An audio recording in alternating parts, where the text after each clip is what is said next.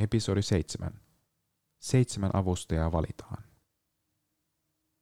Juutalaisista muodostunut Jerusalemin seurakunta jakautui arameaa puhuviin hebrealaisiin ja kreikkaa puhuviin hellenisteihin.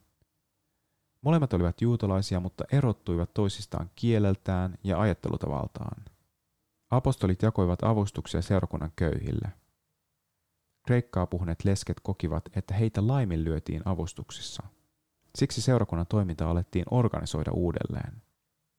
Alkuseurakunta ei ollut täydellinen tai synnitön. Eri puraa ilmeni.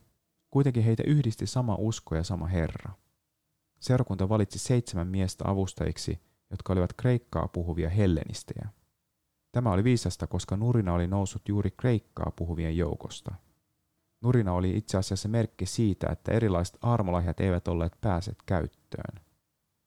Tarvittiin parempaa organisoitumista, jotta sielunvihollinen ei pääsisi rikkomaan seurakuntaa riitojen avulla. Palvelustehtävät jaettiin kahteen osaan, sananpalvelijoihin ja diakoniaan.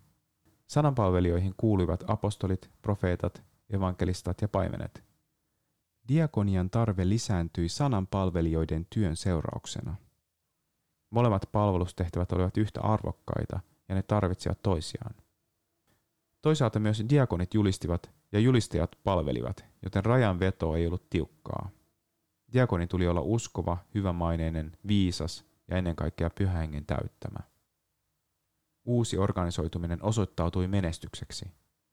Jumalan sana levisi leviämistään ja opetuslasten määrä kasvoi Jerusalemissa nopeasti, ja usko voitti puolelleen myös monia pappeja.